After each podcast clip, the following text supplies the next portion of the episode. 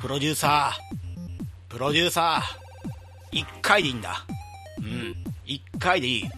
ドラマ版デスノートの演出を俺にやらせてくれ。もう1回でいいんだ。っていうのもね、えっ、ー、と、日曜の日テレ系の夜の、えっ、ー、と、日曜22時30分から23時30分までやっている、このドラマ版のデスノート。インターネット界隈ではね、毎回毎回、そのなんか、そもそも原作通りにやらずに、オリジナル要素を盛り込んだ結果、なんかね、ネットユーザーからはそんなにね、良くないんじゃないかっていう、その、批評っていうか、そういうのがあるんですけれども、それでもね、第1話の視聴率良かったんですよ。16.9%っていう。えー、今年2015年のドラマの中で一番のいい滑り出しを果たしてるっていうことなんだけれども、どこら辺をね、まあ、オリジナル要素っていうか、プロデューサー曰く、その、なんだろう、もっとその、共感してもらえるように、よりその、八神ライトっていう人間と、L っていう人間をもう、一般人寄りにした。原作ではね、八神ライト君は、え、東京大学に進んで、えー、っと、L は、まあ、一応模試では、原作に書いてあった通りでは、えー、っと、東京大学の模試を全教科満点で、その、八神ライトに接触するために入りましたよっていう、そんな風に書いてあるんだけれども、まずね、何がすごいって、日テレ版のドラマのデスノートは第1話が始まりました。ね、まあ、物々しいオープニングとともにデスノートって文字が表示されます。その後にね、次に出てくるのが、居酒屋で働いてる八神ライト君の姿ですよ。そこにね、もう僕やられちゃっても大爆笑っていう。えー、模試で、高校の時に全国の模試で1位を取った八神ライト君が、個人でやっている居酒屋でバイトをしてらっしゃるっていうところに驚いてでしかもアイドルオタクになっているみたいな。で挙句の果てには東京大学じゃなくて、えー、と名前忘れちゃ忘れちゃったんだけどもう名前も知らないような東京のもう東京にはいっぱい大学あるんだけど名前も知らないような大学の経済学部に入ってるっていう。おいおいおい八神君かなり君スペック落ちたねっていう。スペック落ちただけならまだしまだしもとにかくね頭が回んないっていう。頭が回らない上に度胸もなくてその上超ビビりっていう。これデスノート自分で拾いました。まあえー、っとしかもデスノート一番最初最初に使うのも原作だとその、まあ、不良が女の子にちょっかいを出してるところをこのデスノート。いやまさかこんなの本当のわけがない。まあ旦書いてみるか。渋い丸拓郎みたいなこと書いたら、えー、っと渋い丸拓郎が心臓発作を起こしてトラックにひかれたんだっけなあれ。結局。トラックにひかれるみたいなこのデスノート。本物だってなって。でその後に、えー、っと自分の自宅に戻ると死神のリュウクが構えていて死神だ！僕の命を狙いに来たのかっていうそんなところからリュウクとの会話が始まりそのデスノートのルールを知るみたいな、まあ、そういうところなんですけれどもドラマ版の方ではまず、まあ、バイトしてますよ。居酒屋でね。多分ライブの帰りだったんじゃないかなみたいな。居酒屋でバイトしてると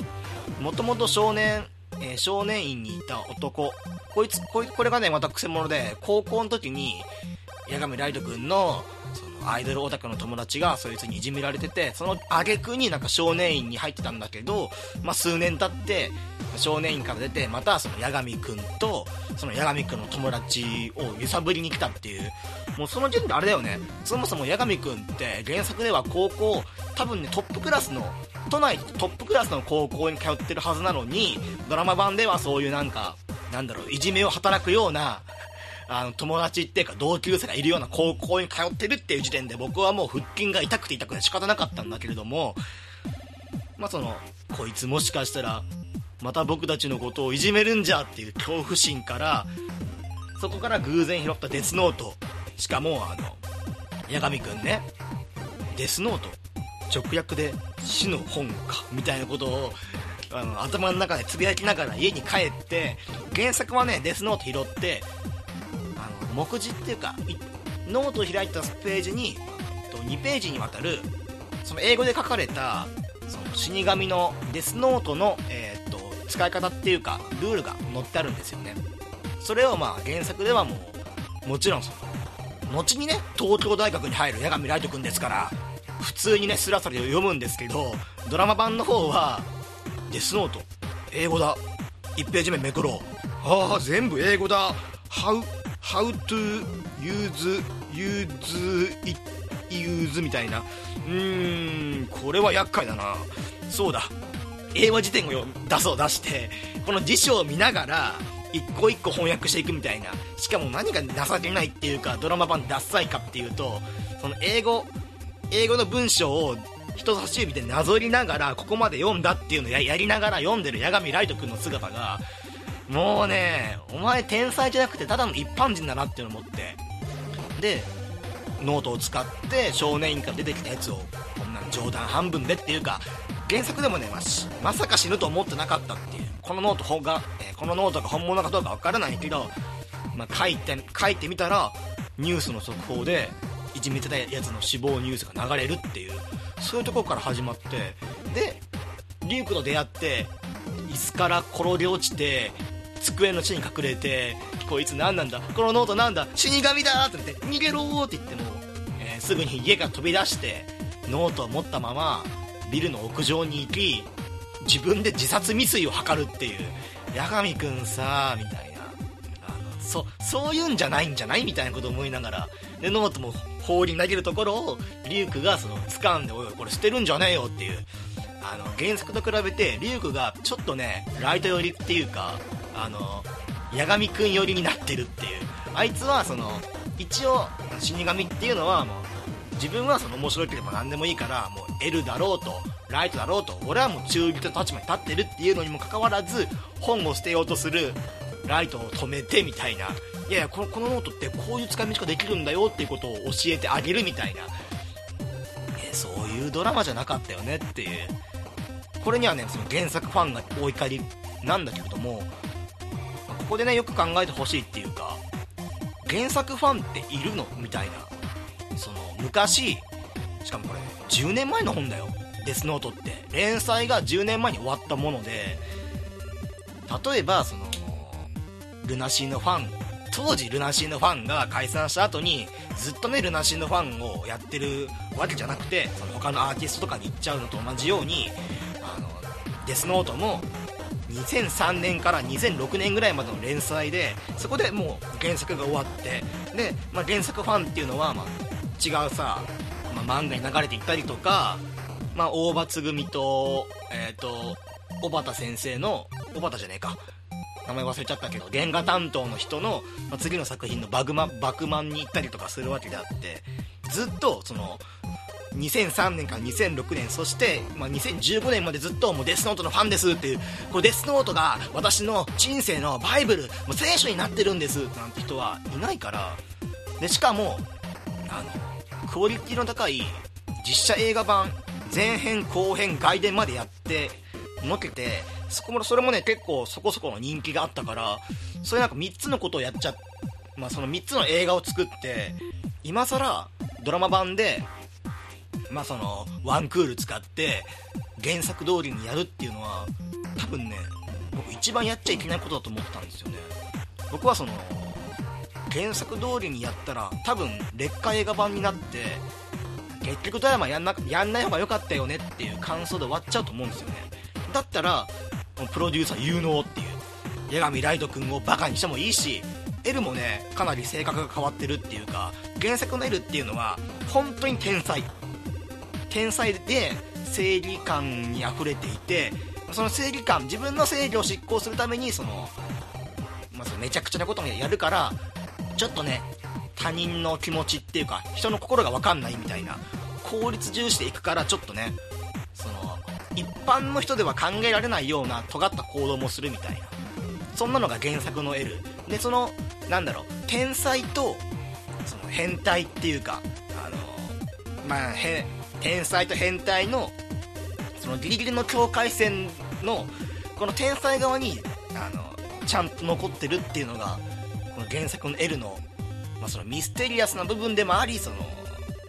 なんだろうファンがつくっていうか L のファンがいっぱいいるんだなっていう。原作ではねえーと、L っていうのは、まあ、椅子にね普通に座らずにその不良化するようなうんこ座りのような形で、えー、でまあその多分潔癖症みたいな感じで、えー、まあ部屋の中もずっと綺麗だし基本その他人とは関わらない生活をしてるしでその偏食家っていうのもあるからなんか一日中お菓子ばっかり食べてるみたいな。でそのそんな変な生活をしてるからなんだろう体もすごく細身だしで歩き方もどことなく変っていう。原作でもねデスノートをね触ること何度かあったんですけどデスノートの触り方も普通ね、まあ、例えばスマートフォン握るだと握るんだとしたらまあまあ指5本使ってちゃんとそのスマートフォンが安定するように持つんだけれども L の持ち方っていうのが親指と人差し指を掴んであごめん親指と人差し指を使って紙辺の端っこを持ってこうプランプランさせるような感じで物を運んだりするっていう。そこがまあ L のミステリアスな部分でもありその大きなクマができたりとかして多分ちゃんと睡眠もとってないんだろうなみたいなそういう天才キャラだったのがドラマ版になって L どうなったかどうなったかっていうと、えー、椅子に座ります。机があります。机の上に足を乗っけるみたいな。机の上に足を乗っけてえーと、お菓子は食べませんそんな。そんなね非効率的なだって栄養になんもなんないし。っていうことで L はそのずっと,、えーと、ウィダインゼリーみたいなそうなんか栄養食みたいのをずっと飲んでてでその操作がない日八神ライト君のキラ事件が起きる前まではそのノートパソコンでその若手のお笑い芸人ヒロシとかヒゲ男爵とかの動画を見ながらウィダインゼリーを飲みながら渡りに「これは何ですか?」「うんこれはお笑い芸人だよ」って言いながらお笑いが大好きな L っていうなんだろう？そこまで崩せるのってすごいなっていう。逆にね脚本家とかプロデューサーとか監督のなんだろうもうここまでやっちゃおうぜみたいな。ここまでやったらそのドラマドラマを見ている人もなんだろう本気でその原作通りに作るんじゃなくてその笑ってくださいよみたいなそういうネタ振りじゃないですか。もうそこをね分からずにねもうけしからんみたいなことがそのネット見てるとそういうことがよく書いてあるっていう。であしかもねさっき言った言ったようにえー、っとねキラ君八神ライト君彼ね、まあ1話の時点ではね、みんなそう、みんなもいましたよ。まあ1話、2話かなを見て、これこれもしかして八神ライト君、バカなんじゃねえかなみたいな。英語を読むのにも、読むのも、その英和辞典が必要だし、デスノートを隠すために、自分の机のデスノートの隠し場に、その、なんだろう、正規の方法で開けないようにするっていうか、無理やり取ろうとするとデスノートが引火するっていう仕組みを作るんだけど原作ではもうすぐに材料を買いに行ってすぐにねその装置を作ったりとかしてリュウクからも「お前は一体何をやってるんだ?」みたいなこんな手際のいいこんな手際のいい日曜代行をするやつがこの日本にいたのかみたいなそんなこと言ってたっけみたいなそんなこと言ってないんだけど、まあ、手際の良さを見せるんだけど八神ライト君の場合ドラマ版のねドラマ版の八神ライト君の方はあの自由研究の本みたいな日曜大工の本みたいなやつを部屋の床に置きながら多分ね、まあ、それをね実際に読みながらやってるシーンはなかったんだけど多分この本を読みながらこの2冊の本を読みながらなんか一個一個丁寧に作ってたんだなと思うとちょっと可愛いしね。なんかドラマドラマ版の八神くんだからまあそんな点で、まあ、結構ね爪が甘かったりするするんで最初の方はね、天才 VS 一般人っていうくくりだったのが、あのー、昨日ね、4話が放送されて、まあ、3話の時点でもあったんだけれども、ネットの意見を見てると、どうやら、あのー、L は、八神ライト君をキラだと断定して、その逮捕できた場面が2回あったっていう、こいつは2回も取り逃しますよっていうことをね、あのネット民が、あの考察を交え交えてここはここここで矛盾が起こってるからこの情報はキラしか知らないはずなのにそのキラしか知らない情報をその八神ライト君が知ってるっていうことはどう考えても、えー、八神ライト君がキラなんじゃないかっていうことが書いてあってそれに気づかない L みたいなね。その時点でまたネット民の印象が変わっちゃってもう一般人 VS 無能っていうもう正規の泥試合がね巻き起こってるんですよね今。ドラマドラマ版デスノート、まあ、ここまではね、まあまああのデスノートのあの普段のドラマ見てない人っていうか視聴率も8%ぐらいしかないから第3話の時点で。8%しかないから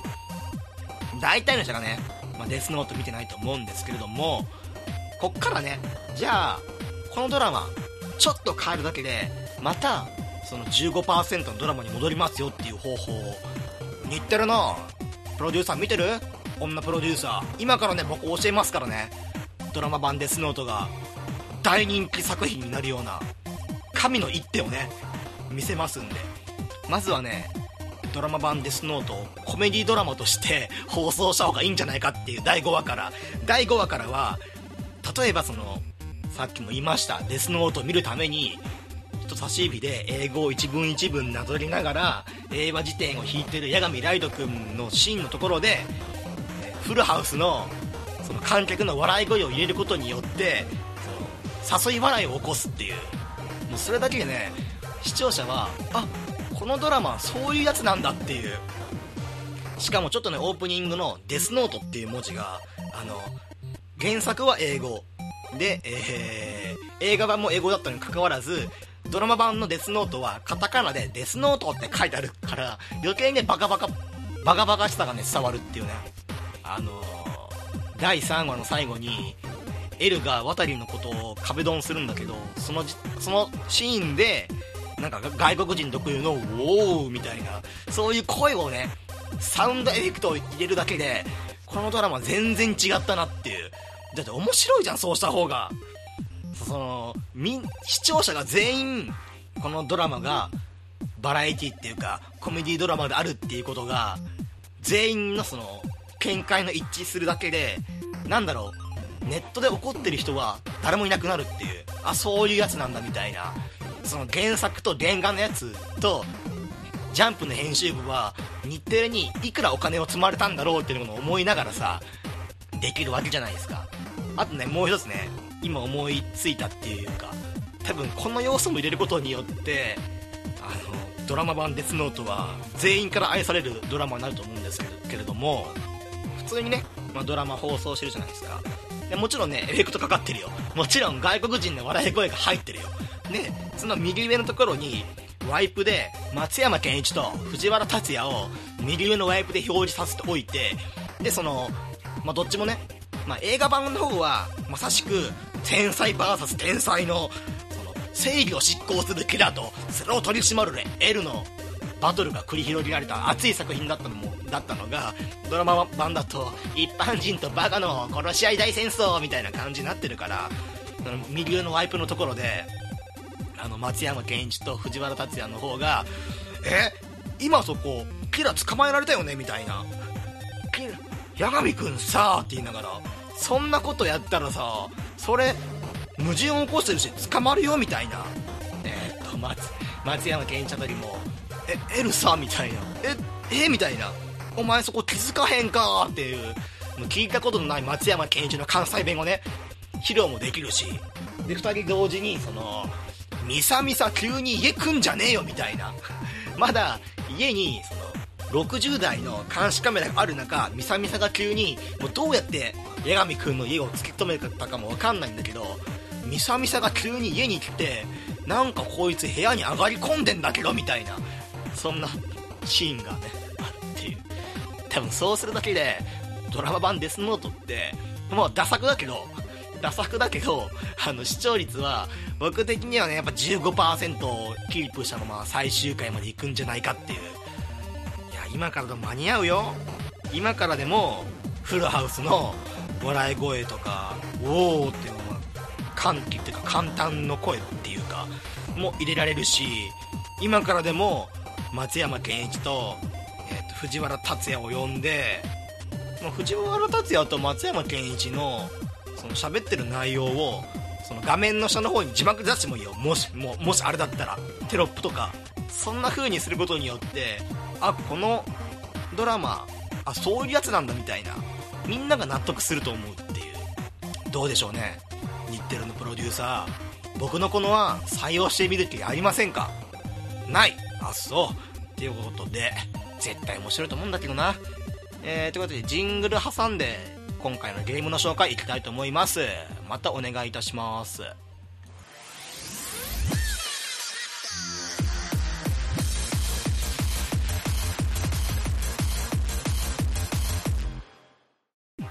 ジングル挟んでまたお願いいたしますと。絶対ね入れる入れた方がいいと思うんだよねフルハウスの音声。絶対そのなんだろう家族で見ても安心みたいなそんな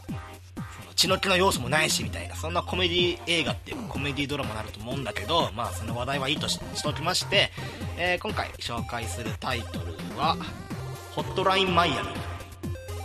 でこのゲームなんだけどえー、っとねステージクリア型のバイオレンスアクションゲーム。このステージ内に配置されているロシアマフィアを全滅させることが目的っていうね。確かね時代もえー、っとアメリカが戦争している時代の話みたいな。ほらあのロシアとは今冷戦状態でまあ戦争はしませんよみたいな感じになる前の話かな。まあソ連の話。でこのロシアマフィアを全面させるのが目的と。で基本アクションが攻撃。右手でぶん殴るっていう。お前の拳でロシアンマフィアを全面させんだよっていう。で武器を拾う。この武器っていうのもねいっぱいあってバットもあるしいろいろあるんだよねなんか。銃もあるしね。銃も種類分かれていてウージーだったりとかピストルだったりとか、えー、ショットガンっていうね結構多彩な武器があって、まあ、それに、その多彩な武器に合わせてその敵の死に方も全く違うっていう。でこの武器を投げる倒れた敵にとどめを刺すっていう。右手でねぶん殴るだけだと気絶しかしないんでその気絶した敵に対して馬乗りになってその相手の頭をねガンガンガンガンすることにより相手をぶっ殺すっていうそういうこの4つのみと,、えーと、数で勝るマフィアを相手をするのには視覚に身を潜め確実に敵を減らしていくのが必要であると。死んでしまってもロードを挟まずに一瞬でリトライできるのでえ高難易度ながらのストレスフリーなゲームプレイが可能ですと。公式ページから抜粋でございますっていうそんな感じなんだけど。えっとねこのゲームの主人公ジャンケットっていう人が毎回毎回ね家にいながら留守番電話が入ってると。この留守番電話をえー、っと留守で留守番電話の録音を聞くと、まあ、全部ねそのアメリカ当局とかロシアマフィアとかがなんだろうね殺しの電話だっていうことを悟られないために全部ねま例えばその今日はそのピザを配達する人が休んでしまったんだ。今日のそのバイトの代わりに行ってくれないかみたいな住所はこことこことこうで迅速な処理を頼む。でとある日にはえー、っと新しいアパートの新しいアパートの展示会が始まりましたと。お客様のご来お客様が来てもらえるようにお待ちしております。住所はこことこことこことお早めにお越しくださいみたいな。とある日にはね、えホテルの従業員が風邪で休んでしまったと。その代役としてお前に来てほしいと。今日のホテルのその場所はここどこのこの住所のここだみたいな。そういう録音の電話を受けて、まあ、ロシアンマフィアの場所をね知ってそのロシアンマフィアをぶっ殺しに行くっていうそういう話ですね、えー、画面見下ろし型の結構ねレトロゲームっぽい感じ。で高難易度のアクションゲームって書いてあるんだけど例えば COD とかバトルフィールドとかそういったね、まあ、FPS の戦争ゲームだと戦争ゲームの、えー、っとオンラインモードじゃなくてストーリーモードだとあの主人公が、まあ、銃を持って戦争に出かけるわけなんですけれどもその相手の兵士に一発撃たれたとしてまあその頭はダメね。頭は。頭撃ち抜かれて生きてるやつって本当に化け物か化け物かクトゥルフの世界でしかありえないからあの胸とかねあのヘッドショットの場合はまあまあまあまあまあ、まあ、無慈悲なね死が待ってるんですけれども、まあ、心臓を撃ち抜かれても知らない世界なんで頭より下で、まあ、何発食らったとしてもあのムーブムーブムーブであの逃げてちょっとねあ疲れたみたいなえー、っと COD だったらちょっとねま、ま、休憩すれば、はい、もう全部治ったみたいな。もう大丈夫、もう大丈夫っていう。至って健康でございますみたいな。えー、BF だったら、まあ、ちょっとね、危ないお注射を刺すことによって、はい、元気ですみたいな。その、ヒットアンダーウェイを繰り返しながら、打って打って打って、ちょっと食らったから、もう避けれなかったみたいな。銃だし銃弾だし。避けれなかったからもうちょっとね休んでみたいなことを繰り返しながら、まあ、そのどんどんどんどん先に進むっていうゲームなんだけど、えー、ホットラインマイアミの場合はどんなね相手のどんな攻撃、えー、っと相手はね基本的に全員武器持ってるんで、まあ、打撃だったとしても、まあ、銃で撃たれようとしても一発食らうだけで即ゲームオーバー。ってで、まあ、さっきねあのゲームの説明欄にも書いてあったんですけれどもあのボタンワンタッチでロードもなしにすぐにまたやり直しができるため、まあ、そのストレスフリーで遊べますよっていうその代わりそのめちゃくちゃ難しいけどねみたいな。多分そのワンフロアワンフロアごとに分かれてるんですけどワンフロアを初見で一発でクリアするってことは結構ね至難の技っていうかなんだろう。自分の見えない位置からも銃で撃たれたりするからあここの敵はその銃を持ってるからちょっとその部屋を遠回りして違う方向からっていうか一直線で進むんじゃなくて一旦違う部屋を経由して違う部屋を経由してその目的の部屋に行かないとあ死んじゃうんだなっていうことを学びながら進んでいくゲーム。で、まあ、爽快感もあるんですよ。例えばそのナイフっていう武器があってこのナイフっていう武器は素振り素振りの速度っていうのかな？えー、っとなんだろう。攻撃のボタンを押してまた再度使うまでのボタンのその間隔がすごい短いからずっとそのナイフを振るっていうボタンを連打することによってロシアンナイフをねその本当にそのアサシンですよ。殺害者っていうかあのアサシンのようななんだろ華麗なプレイができるっていう部屋の中にはね大体10人から15人。ステージによってはもっと多い場合もある。そのロシアンマフィアをその主人公のジャンケットが走りながらなんだろう忍者みたいにもう次々と流れ作業のようにロシアンマフィアたちをねその刺し殺していってこのゲームねスコアがあるんですけれどもロシアンマフィアを何回連続で殺したっていうか短い時間内にそのコンボを決めてロシアンマフィアを殺した回数っていうのが表示されていってこれがその10コンボとかなるとなんかすっごい気持ちがいいっていう。すごい気持ちいいがいいし、まあ、そのコンボ内そのコンボのその猶予時間っていうか受付時間の間はもうジャンケット君はダッシュで敵から敵へと、まあ、ちょっと猛進で行ってるからこれねあのいつ自分が死んでもおかしくないっていうか相手もねもちろんあのバットとかナイフとかを振り回しながらこっち向かってくからちょっとしたそのそのタイミングの掛け違いっていうかそのタイミングの掛け違いで自分が死ぬかもしれないっていうなんかそういう脅威にね侵されながらそのロシアンマフィアをバンバンぶっ殺してるから常時自分プレイしながらあの PS ビータ持ちながらなんかねその背中の方がずっとゾワゾワしてるっていうあのホラーゲームでもないこのゲーム。アクションゲームなんだけどずっとねその緊張感がまとわりつくっていうか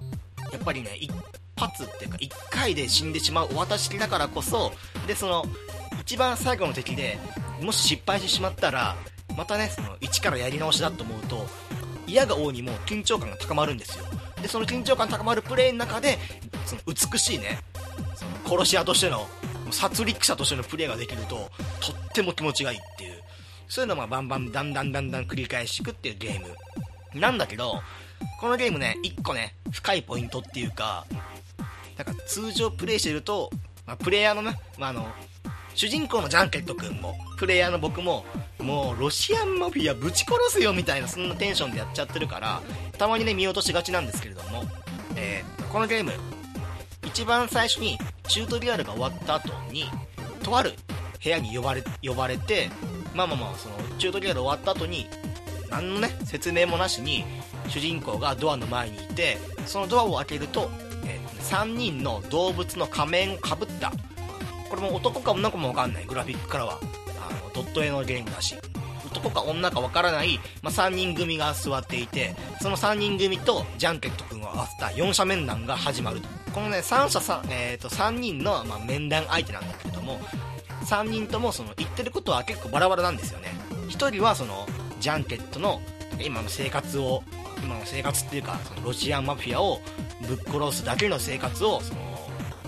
不安だったりとかあなた今疲れてるんじゃないのみたいな。なんかその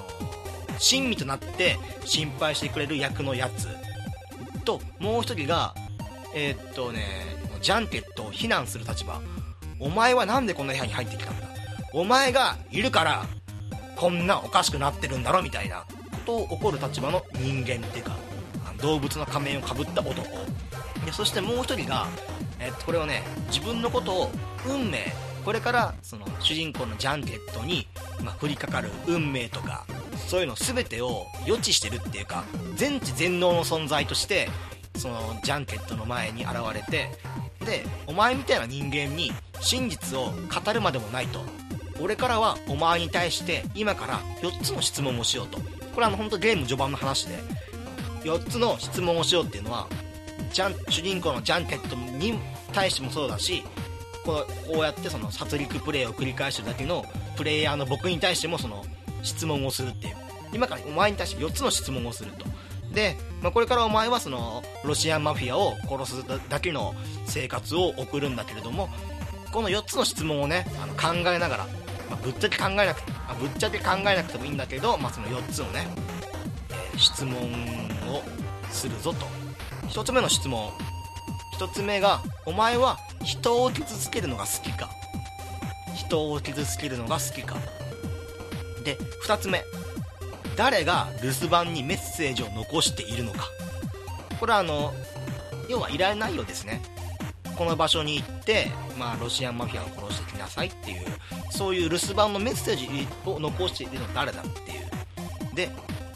3つ目はお前は今どこにいるんだ？お前は今どこにいるんだっていう質問が3つ目。で4つ目がなんで俺たちこの4者面談えー、っと3人の動物のマスクをかぶった3人間と主人公のジャンケットを合わせた4人がなんで俺たちはこんな会話をしているんだっていうこの4つの質問を残している主人公のジャンケットは基本的には喋んない人っていうキャラ付けがされてあってこれなんでかっていうとなんでかっていうか別に喋らない理由っていうのがあの病気とかそういうなんだろうなんか口がね、一生聞けないようなことじゃなくて、設定で、まあ、ただただ寡黙な人っていう設定付けがされてあって、なんで、その、他人と喋るようなところもないし、その、ジャンケットの独白もない。つまりは、この、こいつが何かを考えてるとか、自分の意思で何かをやってるみたいな、そういうことはね、一切わからないまま、ゲームが進んでいくんだよね。多分ね、その、プレイヤー、なんかジャンケットがいろいろ喋っちゃうことで、プレイヤーとのその感情移入ができなくなっちゃうっていうのが、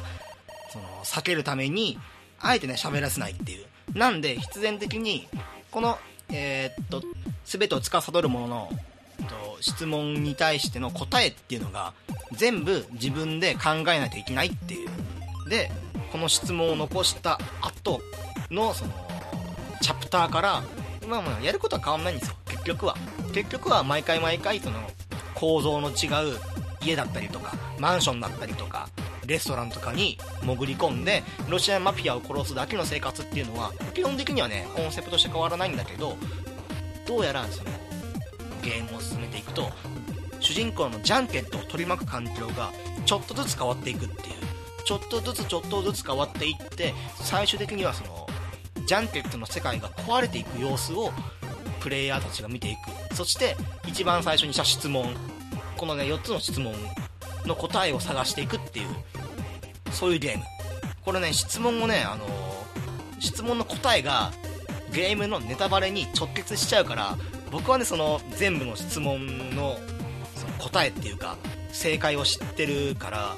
あんまりねその何にも言えないっていうかだから基本的にこのゲームってこのこのポッドキャストってみんなにその明日ね、プレイしていただくゲームが決まればいいなっていう、そういうなんか願いのもとやってるから、あんまりね、その、ゲームのネタバレに関して、しかも、これあの PS4、PS ビータ版が、えー、っと、先月の6月に発売したばっかりだから、まだあんまり言いたくないっていう。元のね、PC 版は2012年とか2013年の発売なんだけど、まあまあ、ここは黙っておきましょうと。かなりね、面白いゲームだからまあやってほしいんだけどねでチャプター2からチャプター3に移り変わるとまたねあの4者面談が行われて、ま、前の4つの質問についてよく考えろっていうことと最後にお前に対してその全ての答えを言わないが今からお前に降りかかる3つの予言を行うと。この3つの予言をその胸にしまいながらこの後の世界ってかこの後の肝に銘じとけよみたいなことを言いな言ってくれるんですよ。これもねあのこの3つの予言をね言っちゃうとこれもねやっぱりそのみんなにやってほしいから今回ねホットラインマイアミに関しては本当に面白いゲームだからやってほしいんだよね、まあ、正直ねああとねホットラインマイアミの1ってすごい短いゲームだから正直 RTA リアルタイムアタックやろうと思ったらできる範囲の。今あのニコ生ニコ生じゃないや。ニコニコ動画に上がっているホットラインマイアミの RTA RTA 1個しかないんだけどこの1個の記録っていうのが40分かな？40分で世界ではトップ10に入ってるスピードっていうことで。まあ多分ねあの競技者っていうかあの走者が少ないからやってる人口もねあんまりいないんだけどまあまあ突き詰めていくと40分ぐらいで終わ終わっちゃうゲームっていう。なんでまああんまりその時間がないなっていう人でも実はやってほしい。ホットラインマイアミ、まあ、今日はねそういうゲームの紹介をいたしました。ではお値段の方です。ホットラインマイアミこれ実はね2も出てるんですけれども PS PS4 と PS ビータ版ではと値段が確か3000円ちょっとだったはず。ちょっと待ってね今調べてるんで。3500円とかじゃなかったかな PS ビータ版。で PS4 版が4000円ぐらいかなみたいな、えー、ワンツーセットでそのぐらいのお値段ですと。まあまあ。まあゲーム自体がねそんなにホットラインマイアミ1はそんな長いゲームじゃないからまあまあそのぐらいの値段が妥当なんじゃないかなと思うんだけれどもこれねあの Steam っていうこの PC 版を配布した、えー、PC 版で出た Steam っていうそのなんだろう、PC ゲームがいっぱい集まってますよっていう、あの、オンラインストア、PC のオンラインストアでは、ホットラインマイアミっていうのが、通常の値段で9ドル99セント、えー、っと、日本円だと980円って表記されてあって、で、たまにね、夏とか冬とか、特に海外ってそういうウィンターセール、サマーセール、あとオータムセール、秋のね、大きなセールとかだと、急にね、このゲームの値段をガクって下げるときある、下げるときあるんですよね。そうすると、このホットラインマイアミ1だけだと、なんだろうね、一番最安値で、えー、と、300円の時もあるから、もしかしたらね、今回に限っては、PS ビータとか、PS4 とかじゃなくて、パソコンでゲームが遊べる環境があるのであれば、PC で遊ぶのが一番っていう。ただね、PC 版はね、日本語がね、対応してないんだよね。有志が作ったモッド、モッドで、その、英語を日本語表記に直せるんだけど、フォントがダサい上に、あとね、ちょっとね、あの、日本語がた、たどたどしいっていうか、多分意味は通ってるんだけど、使い方としてはちょっと間違ってるんじゃないかみたいな、そういう場面もあるから、まあ、なんだろう、ちゃんとしたローカライズ版がやりたければ、3500円ぐらい、3500円、4000円払って、まあ、ワン、ツーをどっちも買うか。もしくは、あの、大型セールを狙って、PC 版で300円ぐらいのホットラインマイアミを買うかっていう、このゲームで本当に僕おすすめなんで、まあぜひぜひね、まあどんな手を使ってでも、まあどんな手っていうか、セールを待ってでも、このゲーム買ってもいいんじゃないかなという感じですね。ってことで、この、今回この辺で、えっ、ー、と、ポッドキャストじゃないや、ツイッターの方もやってます。最近あんまりつぶやいてないから、これ今、ツイッターやってますっていう宣伝も、これ、いるのかって思いながら、つも言ってるんだけれども、えー、ポッドキャストアンダーバーゲーム、P だけ大文字、PODCAST、アンダーバー GAME、ポッドキャストアンダーバーゲームですと。では最後にね、全知全能の 方から、4つのね、質問を投げかけて、今回のポッドキャスト終わりたいと思います。お前は人を傷つけるのが好きか？誰が留守番にメッセージを残しているか？お前は今どこにいるのか？なんで俺たちはこんな会話をしているんだ？まあその答えっていうか全ての真相は君の手で確かめてくれってことでありがとうございました。また今度また8月ぐらいにあげたいと思います。それじゃあまた今度。お聞きいただきありがとうございました。これからも定期的にポッドキャストを投稿しようと考えています。拙い喋りですが購読していただけると幸いです。